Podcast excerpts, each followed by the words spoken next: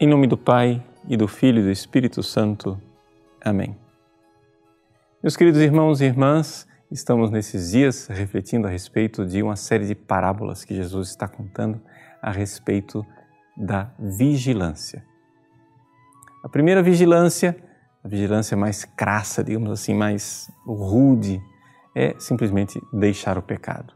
É aquilo que nós chamamos de entrar no castelo, entrar na primeira morada ou seja, Jesus contou a parábola e falou dos maus administradores que cometiam eh, pecados terríveis. Jesus eh, falou do ladrão que vinha e que invadia, entrava na casa. São as pessoas que vivem no pecado. Agora, uma vez que a pessoa decidiu que vai deixar a vida de pecado, se ela quiser verdadeiramente progredir espiritualmente, ela precisa começar uma vida de oração íntima é o que nós vimos ontem com a parábola das virgens prudentes, para que você tenha óleo na lâmpada quando o esposo passar para visitar você. É o que nós chamamos de segunda morada, onde a pessoa tem uma vida de oração consistente. Mas não basta. Você agora tem que ser generoso com Deus. E é aquilo que nós vemos nas parábolas, na parábola dos talentos. Ou seja, você precisa né, realmente começar a agir, a matar o homem velho que está dentro de você de uma forma generosa. Você não pode ficar só naquela mesquinharia de dizer assim: não, mas é obrigado ou não é obrigado? Isso é pecado ou não é pecado? É pecado ou não é pecado?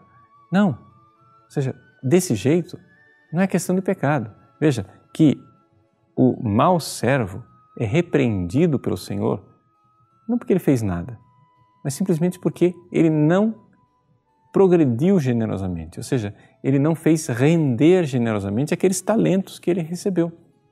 Né? E, e assim, pobre coitado, né? ficou naquilo que ele tinha recebido. Ele foi e enterrou os seus talentos. E essa realidade de enterrar os talentos quer dizer o seguinte: espiritualmente, concretamente. As pessoas que constantemente ficam calculando quais são as suas obrigações nunca irão progredir no amor, porque o talento é a graça que Deus nos dá para fazer multiplicar através de atos de amor, atos de caridade. E é isso que faz com que a gente cresça espiritualmente. Para nós sermos santos, não é necessário muito tempo. É necessário muito amor. Ou seja, quando mais você ama, Quanto mais você se doa generosamente, mais aquilo vai progredir e você vai se tornar uma pessoa mais santa. É o amor que faz os santos. Mas o amor não se mede por mandamentos, não se mede é, simplesmente por evitar o pecado, mas se mede pela generosidade.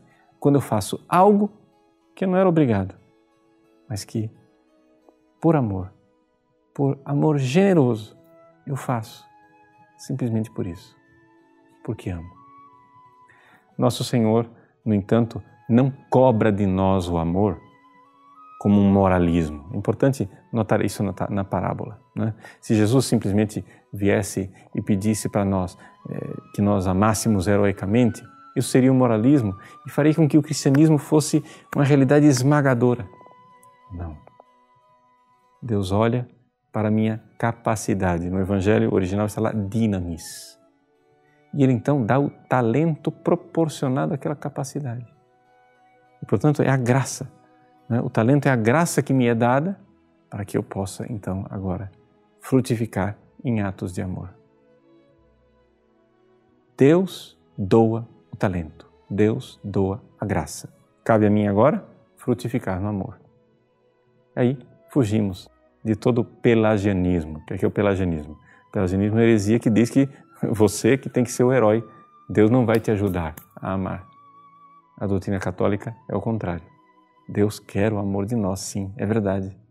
Mas Ele, como um Pai bondoso, sustenta a nossa mão quando nós vamos fazer os nossos primeiros exercícios de amar.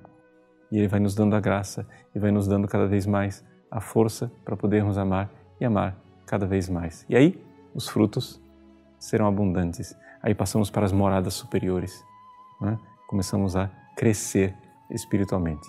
Aí já não tem o limite aqui nessa terra, porque nesta terra o amor que nós podemos oferecer a Deus é sempre abundante, gratuito e nós podemos amar sempre mais. Ninguém é tão santo que não possa crescer no amor. E é isso que a parábola dos talentos nos ensina.